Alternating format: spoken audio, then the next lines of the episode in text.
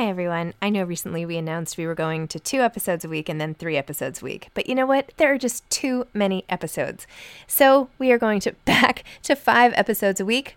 Still a reduction from seven, but there were just too many interviews scheduled, and I didn't want to make all the authors wait for too long. So I hope you can keep up with me. Listen to one a week as you're on your way to work, or on your way home, or putting your kids to bed, or whatever it is you're doing. Moms don't have time to read books now, five times a week. Jewelry isn't a gift you give just once, it's a way to remind your loved one of a beautiful moment every time they see it. Blue Nile can help you find the gift that says how you feel and says it beautifully with expert guidance and a wide assortment of jewelry of the highest quality at the best price. Go to BlueNile.com and experience the convenience of shopping Blue Nile, the original online jeweler since 1999. That's BlueNile.com to find the perfect jewelry gift for any occasion. BlueNile.com. Mom deserves better than a drugstore card. This Mother's Day, surprise her with a truly special personalized card from Moonpig. Add your favorite photos, a heartfelt message, and we'll even mail it for you the same day, all for just $5. From mom to grandma, we have something to celebrate every mom in your life. Every mom deserves a Moonpig card. Get 50% off your first card at moonpig.com. Moonpig.com. Hey, I'm Ryan Reynolds. Recently, I asked Mint Mobile's legal team if big wireless companies are allowed to raise prices due to inflation. They said yes. And then when I asked if raising prices technically violates those onerous two year contracts, they said, What the f are you talking about, you insane Hollywood ass? F- So to recap, we're cutting the price of Mint Unlimited from $30 a month to just $15 a month. Give it a try at mintmobile.com slash switch. $45 upfront for three months plus taxes and fees. Promo rate for new customers for limited time. Unlimited more than 40 gigabytes per month. Slows. Full terms at mintmobile.com. Hi, this is Zibby Owens, and you're listening to the award winning podcast, Moms Don't Have Time to Read Books. And speaking of books, I have two of my own books coming out this spring and summer. Princess Charming is a picture book, which debuts on April 19th, and Bookends, a memoir of love, loss, and literature comes out on July 1st, and it is truly a labor of love. I hope you'll pre order, order, and join me on tour as I go across the country. You can find out more at zibbyowens.com or bookendsmemoir.com. And you can follow me on Instagram at zibbyowens because I always post about everything. Enjoy the show. Delia Ephron is the author of Left on 10th, A Second Chance at Life, a memoir. Delia is a best selling author, screenwriter, essayist, and playwright. Her novels include the New York Times bestseller Siracusa and The Lion is In. She has written books of essays, Sister, Mother, Husband, Dog, etc., books of humor, How to Eat Like a Child, and books for children and young adults. Her movie credits include You've Got Mail, The Sisterhood of the Traveling Pants, This Is My Life, Michael, and Hanging Up, based on her novel.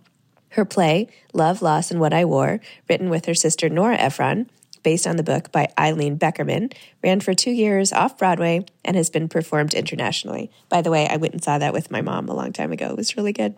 Welcome, Delia. Thank you so much for coming on Moms Don't Have Time to Read Books to discuss your beautiful memoir, Left on 10th A Second Chance at Life and Love and Hope.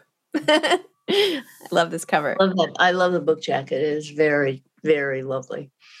Delia, this memoir is amazing. It's a combination of emails and letters and articles and your life story of losing your husband, falling in love again, and your own illness and getting through that. And it's funny and raw and open and just awesome. Why did you decide to write this memoir? Like why why do it? After I got well, I mean, let us just say I survived leukemia, uh, AML, which is a fierce leukemia. I had a stem cell transplant, which is also known as a bone marrow transplant. And I was so completely sick and so debilitated. I mean, I couldn't walk. I, I was in a wheelchair and I took me a, a year to come back and to know that I would stay alive. And I didn't think I would ever write again. It was such a debilitating. Well, I mean, you can read about it. It was it was quite an ordeal, and I had a good writing life, you know. So I thought, oh, okay. But um, writing is a calling, and it is the place where I'm always been happiest. And then, then just one day, I started collaborating with a friend in the building who's a composer to do a musical uh, based on my book the lion is in and the next thing i knew you know my writing heart was beating again and and then we had we had covid and and, that is not the reason i wrote it but it certainly was a great isolation time for for you know having this to do. But i realized then because then it was two years post transplant and in fact, I went in to see the doctor, and he said on in February 2020, he said, "Okay, it worked. You're no more likely to get leukemia now than I am, and I've never had it." And and I practically danced out of that place. And and then in March, that was February. In March, the whole world shut down. But I realized, I mean, life had given me an amazing story with everything i'm a dramatist so with everything that i could possibly want and also enormous eccentricities the kind of things i love like the fact that i met peter because my internet crashed trying to mm-hmm. disconnect my late husband's landline. I mean that is so perfect for my writer for me as a writer. So i i had a friend a young filmmaker. She collected everything in my computer that I had written from the time that Jerry had died. And she got all my emails. And I mean, she did here, here, let me show you. She gave me six loose leaf binders. Oh my like gosh. This gigantic in chronological order, all everything printed out. And I began to work from that. But there were things I didn't know, especially when I was sick. I didn't know them because I didn't remember them because I was too, you know, fragile in the hospital to know. I mean, when my friend Mara said to me, Well, you were in the ICU, I said, When? I had no idea. So doing the book was kind of a treasure hunt for all these things that now that I had the safety of being healthy, I could hear and appreciate in a different way. And all my friends told me things I just simply could not believe. I, I love my my friend Gail Monaco, who who who lived in the building then. You know, I when I found out I was I had my leukemia was back, and then I really just either had this bone marrow transplant or I would die, and I had very low odds and I came home that day and I just, you know, roped her up in the, in the I met her in the lobby. I said, I need you, you know, please come up. She'd never even been in my apartment. This poor woman. She's a therapist. And I, you know, I was like rounding up my warriors, you know, who I needed to go on this journey. And she told me that when I, that I was, she said I had absolute undefended terror. She said the terror was so powerful in the room that she just felt sucked right into it. And so you know, from the safety of being well, that was a powerful dramatic element. I mean, the book has so much drama. It's a it's a festival of drama. and um, so that's you know i began to really oh, also i sent for my hospital records which i had i was in the hospital 100 days so i had 6000 pages of hospital records oh my gosh i didn't i never i did not get through them i mean i i stopped at about page 4020 wow the funniest part I mean, I can't even say that it's. fun. I mean, it feels. Well, it is funny. it's funny, but funny. it's a funny book. It's sad, but it's also funny. When they were trying to get you the MRI around the time of the ICU stay, and you were cursing at the people, and you wouldn't let them put put you in the machine.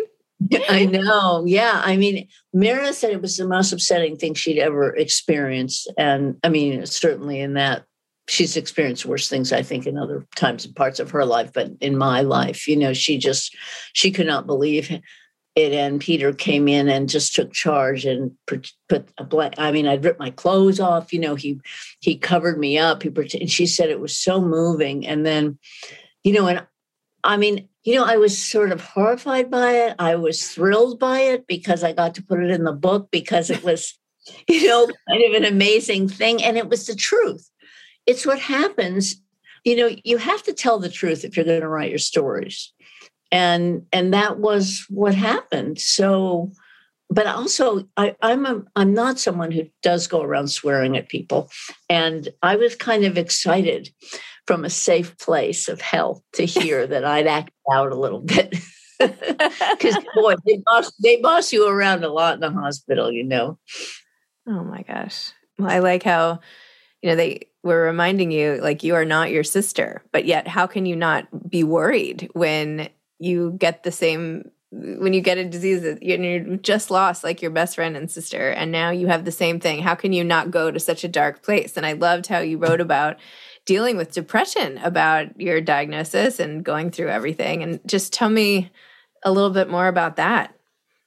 Well you know i'd grown up trying to do everything nora did because she was just my she was left four of us i want to say there are four sisters and i nora was the firstborn i'm then me and then Hallie and then Amy. And all four of us are writers. And but Nora and I were very were close growing up. I mean, I just tried to do everything she did, but she was going around the track so fast I couldn't keep up. But part of writing is, I mean, your writing is your fingerprint. No one else sees what you see or understands what you do but because she was my sister and I tried to be like her and then had to learn how not to be like her. But then we collaborated because our our uh, you know our talents were so mutually she could do things I couldn't I could do things she couldn't but but the voice melded really beautifully. So I mean there was a lot of uh, I don't know where you know she ends and I begin in, in my life and the doctors both doctors, um, my friend John, who's a doctor, and my leukemia doctor, Dr. Roboz, both independently said to me, they not discuss it with each other. They just said, You're not your sister. They knew that that I had to believe that. And the reason, what they meant really was simply under a microscope, my leukemia was not the same as her leukemia. It had the same name, but it was not its characteristics were different, and therefore I could have a different outcome. but they knew psychologically also how important that was to me. And yet it felt like betrayal. I felt like I was betraying my sister. Mm. So it was a very difficult it was a difficult thing to handle it was ha- i mean everything about it was difficult that's for sure but that was another element and that we were very different. We were different kinds of patients too. I mean, the, the differences between us were so clear when we got sick. I know you also made the decision, and I could not believe that your byline was not on the article that you wrote about it. But you, I mean, that's insane. I was like, this can't be right. As I'm reading, I'm like, no, she just didn't see it or something. But anyway, you decide to come, you know, go public well, we with. we should just explain that, which is that when yeah, I let's explain that. leukemia in the New York Times because I had kept it a secret till I went into remission the first time. And I kept it a secret because I had to protect my hope, but it didn't suit me. It, it, mm-hmm. it was very difficult. I never felt honest when I was with girlfriends at dinner. You know, it just wasn't. And so I announced this. I wrote this piece in the Times, and I was very. I worked really hard on that piece, and I sent it to everyone I knew the night before. So they got it from me. You know, this is going to run tomorrow. I just want you to know that. And it was a way to get my story out in a way that I could as much as I could control it, I could control the information. Everybody got the same information. And and then I open the and then and then the morning it's in the newspaper, and I'm someone who reads a newspaper. I do too. In the oh, you do? Paper, yeah, yes. I, I like that feeling. I I get a call in the morning from John, my my, my doctor friend, and he says, "Did you leave your name off on purpose?" And I said, "What?" And lo and behold, they have left my byline off the piece in the printed paper, the most personal piece I've ever written in my life. And, you know, and, and, and my editor, she said something like that. She was mortified, but she said, uh, well, you know, most people read, you know, the online thing, but, you know, it was, I mean, I mean, I was in remission. So I thought, okay, you're not you know you're in remission. That be thankful for that. You know what i mean? It, I, I tried to control my feelings about it but i mean do you believe that? That was just unreal. I've written so many i had written at that point 10 or at least 10 or more pieces for the new york times op-ed page. They had never done that before. Did they it issue a correction? Like how did they handle that? They did. They i didn't see it but somebody said to me that he saw the correction Unbelievable. I remember someone in my lobby said to me that, what does a girl have to do to get a Bible? He said.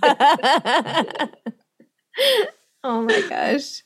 Well, so how once you got it out eventually, what was the per- reception of it? Like, where was it? What aside from the fact that it was hilarious, what ended up happening, and oh my gosh, I can't believe it. But putting it out there in the world, getting feedback, having kept the secret for your sister Nora for all those years, and having that weigh on you, and now you come yeah. forward, like tell me what that feeling was like when people all of a sudden started responding because then you have to deal with their responses to it also right? And that can was, be a lot. It was like a jackpot hit. It just was magical. I mean but i didn't i mean aside from the wonderful notes i got from all my friends that i sent it to and business people anybody that i was connected to the there was i mean it was the number one most emailed and at the times and i got so many comments and and one of the wonderful things about them is that they understood it was a love story that it was mm-hmm. about love and they were so happy that i'd fallen in love again and they they focused more on that even and and that made me feel that i had really accomplished what i wanted to accomplish with that piece Wait, let's talk about your relationship with Peter, which is amazing. My favorite is when he finally came to town after all your back and forth banter, and and you said to him right away, like, "We're not getting married this weekend." you know, he the other day because we we were talking about that on an interview, and he said because we were sitting at dinner and we were both fairly tongue tied, having poured our hearts out for for a month to each other on the phone without even setting eyes on each other. We were sort of sitting there I said, We're not getting married this weekend. And he started laughing. And he told me last week that that was, he was just thinking, sitting at the table thinking, we could get married this weekend.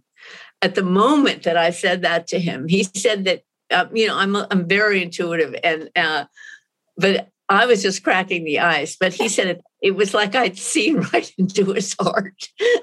Oh my gosh. So funny. Wait, I think you're beyond very intuitive. I mean, the coincidences that happen that you write about in the book. I mean, you're you're like clairvoyant. You have some sort of. I mean, tell tell the story of what happened when you like dreamt about. You dreamt about characters in a book in a setting, and then it all came true. I mean, it was giving me chills reading about that. It. Was yeah. When Jerry and Nora were were sick, and I, I was thinking, you know, how can I get through this? I'm, I'm just. It was so difficult, and I thought, and I went to sleep that night and I had this dream about three women and a lion in a bar in North Carolina. Now, I, I never been in a bar. I've never been in North Carolina at all, ever. And I knew it was a premise for a novel. And I, I, I knew what the title was. I woke up with the title, The Lion is in. And I, I started to write it the next day. And I've never, that's never happened to me before. And it was this very magical book to write. It, it was very joyful for me. And, and I never went to North Carolina. I sort of picked an area that my, that one of my best friends knew about.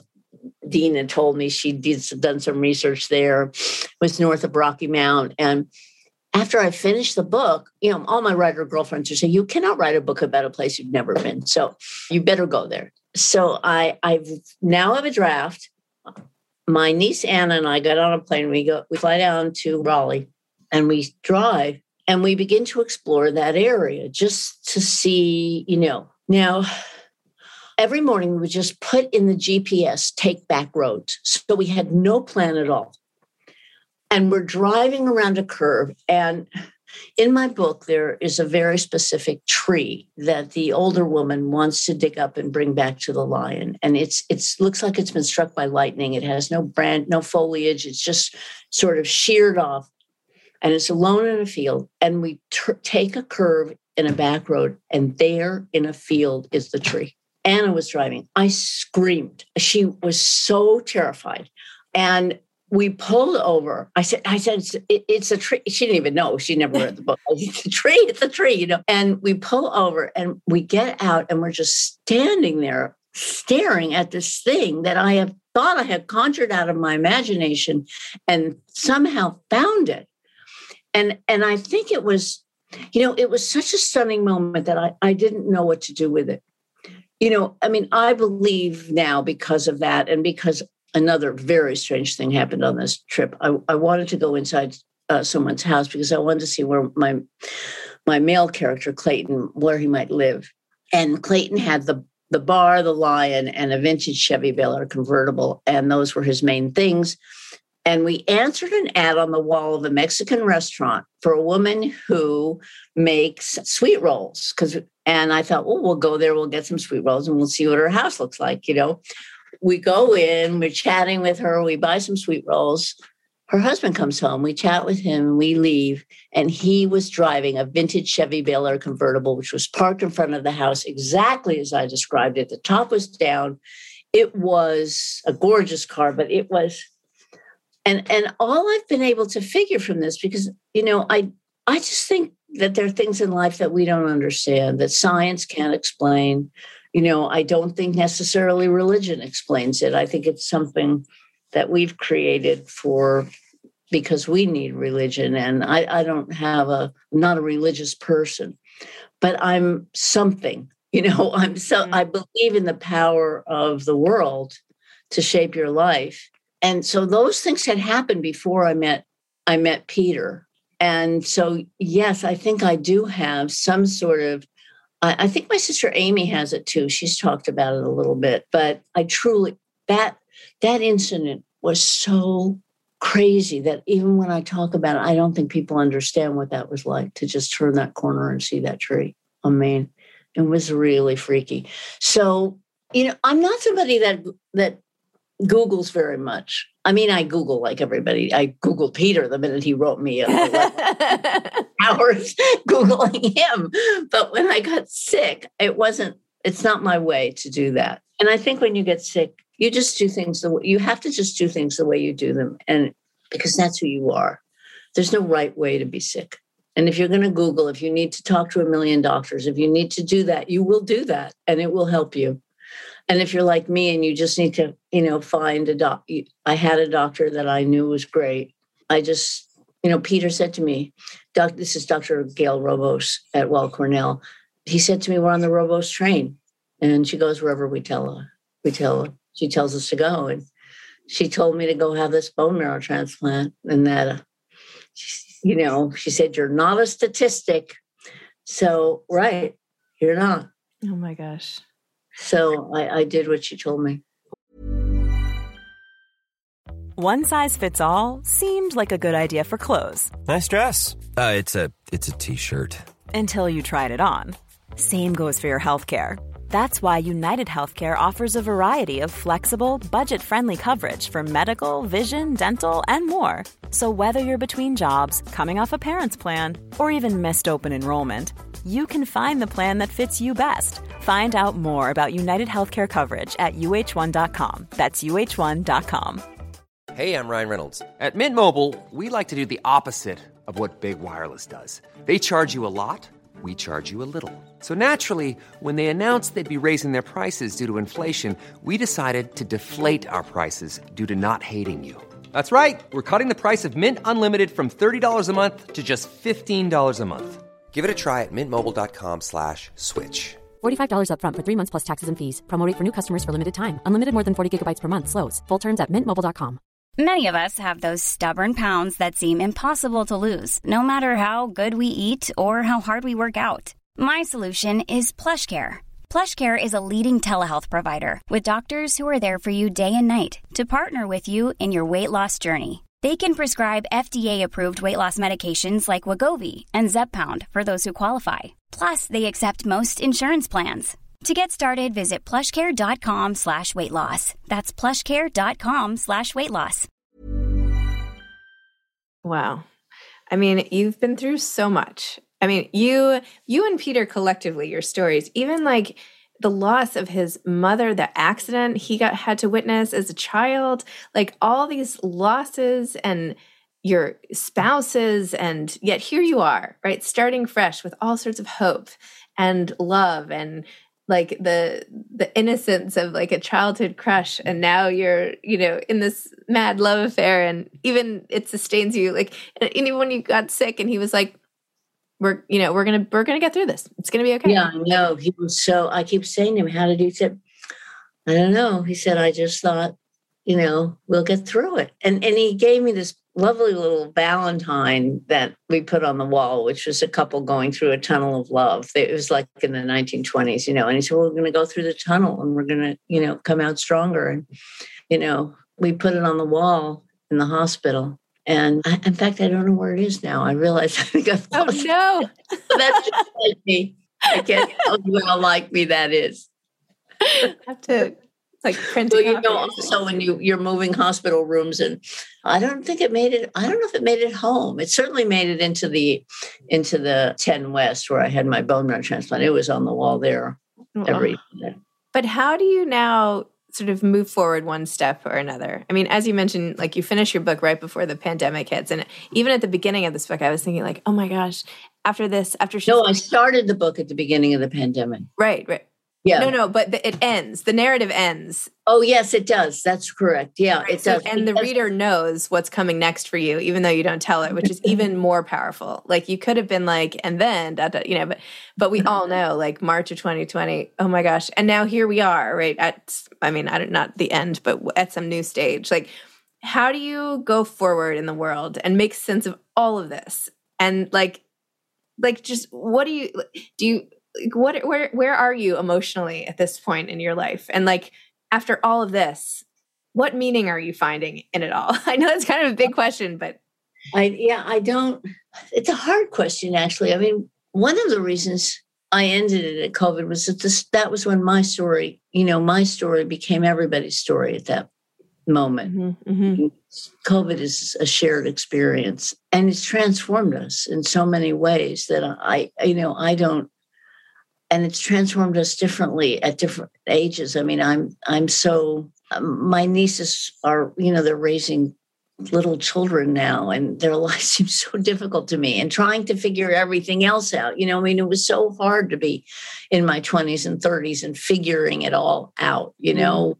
How could i have the career i wanted? How why did i marry this my first husband was i just married him because he asked me you know i didn't even realize in my 20s that you could have a wife so if i had been in my 20s and this had happened too i don't know how i would have found my way uh, so I think it's a very difficult time we're living in. You know, I'm lucky I have a home I really love on 10th Street, and I have had a fantastically lovely career. I mean, I've made my living by my imagination, which has been a great joy. And so, and I've had, you know, I've had great love. I mean, so I feel that I've really been blessed. But I, I find this a very difficult thing. I find this thing of putting on masks and being i'm not a careful person i think it you know i mean peter and i in the beginning of the pandemic we walked down the street and he would just like yank me suddenly because i of course was involved with something i was looking at you know and walking into a person without a mask you know i mean he new york is a happening place and it's it's struggling now because it's everyone wants to do things and it isn't as safe as it was. So it's very i think everyone's just having a rough time trying to trying not to be depressed trying to you know be positive trying to figure it all out. It's true. My, my and a kid in that house with my parents trapped with my parents when they were so difficult and drinking all the time ah, god knows really god knows yeah I'm glad you said that about Peter grabbing you on the sidewalk because my husband Kyle does that to me all the time. I'm constantly like engaged in what, something else, like what I'm thinking or what I'm doing or something, and I'm and he's like literally has to like steer me away. He's like, I don't understand what you did without me. He's my second husband, like especially in the airports, and I also don't think I hear people. I don't know what it is. I can't tell when people are close to me. You know, so like I'll be like I'll just like randomly like almost bump into someone or turn with like a waiter with a tray of I'm stuff and he's exactly- like, no. no, no, I'm exactly the same way. I mean, we all do navigate the world differently. Yeah. I was this- Google- I know I was like somebody told me that, oh I think my son has that. I was like, has it? It's a thing? Like what do you mean? I'm like, has what? I just you know. anyway. That is so funny. Yeah. I think it, it goes back to like some test I took where it said I was, you know, what was the word? I can't You remember it- the word is imaginative. That's what the word is. Thank you. I was going to say impaired. I think they told me I was impaired when it came to spatial Well, relations. you're not. You're imaginative. You have I'm like, things happening all yeah. Yeah, there's like too many inputs, right? There's Yeah, like, that's just- curious, imaginative. That's what it is. oh, thank you. I like the positive positive spin on that. well, uh, maybe we'll bump into It's each other. definitely a thing. It's definitely a thing. Oh, good. I'm glad I'm not alone. oh my gosh. What are you hoping the most? The book is coming out very soon. Like, what are you hoping the most having this out in the world? What would make you feel like, okay, that I, I mean? I hope it. I hope everybody buys it. I hope it sells. You know? That's what you always want with a book. I hope people read it and laugh and cry. That's what I hope. Wow. Well, you've been through so much, and we didn't even like touch on your amazing career because there was just so much in this particular book. But as you said, you know, I jumped on the chance to to talk to you because I've been a fan of yours for so long, and I just knew it would be good. I like couldn't wait, and uh, of course it was. And it's so funny. the title again, which is The left. title on is Left on Tenth, The Second Chance of Life. So, everybody, please go pick up this book. It is beautiful and wonderful and inspiring. And, you know, again, I, I hate saying funny when there's sad things, but on the other hand, that's what gets us through the sad and the hard is finding the humor in all of it. So, Mm. anyway. So, anyway, thank you. Thank you for coming Thank you on. very much. It was an absolute joy to talk to you. Oh, thank you. All right. Well, I hope I'll, I hope I bump into you. Too. on the Okay. All right. right. on purpose, not on by purpose. accident. okay. Bye-bye. Bye bye. Thanks for listening to this episode of Moms Don't Have Time to Read Books. Don't forget to follow me on Instagram at Zibby Owens and at Moms Don't Have Time to Read Books. Also, sign up for my newsletter at zibbyowens.com and sign up for my virtual book club and meet lots of authors on Zoom every other week. Thanks so much to Steve and Ryan at Texture Sound for the sound editing. And thank you to Morning Moon Productions for providing this fantastic intro and outro music.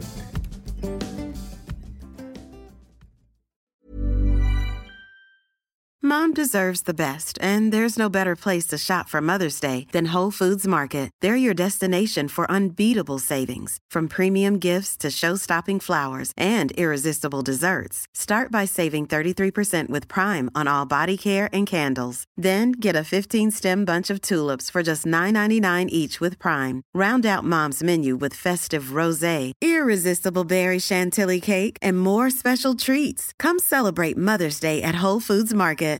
Mom deserves better than a drugstore card. This Mother's Day, surprise her with a truly special personalized card from Moonpig. Add your favorite photos, a heartfelt message, and we'll even mail it for you the same day, all for just $5. From mom to grandma, we have something to celebrate every mom in your life. Every mom deserves a Moonpig card. Get 50% off your first card at moonpig.com. Moonpig.com.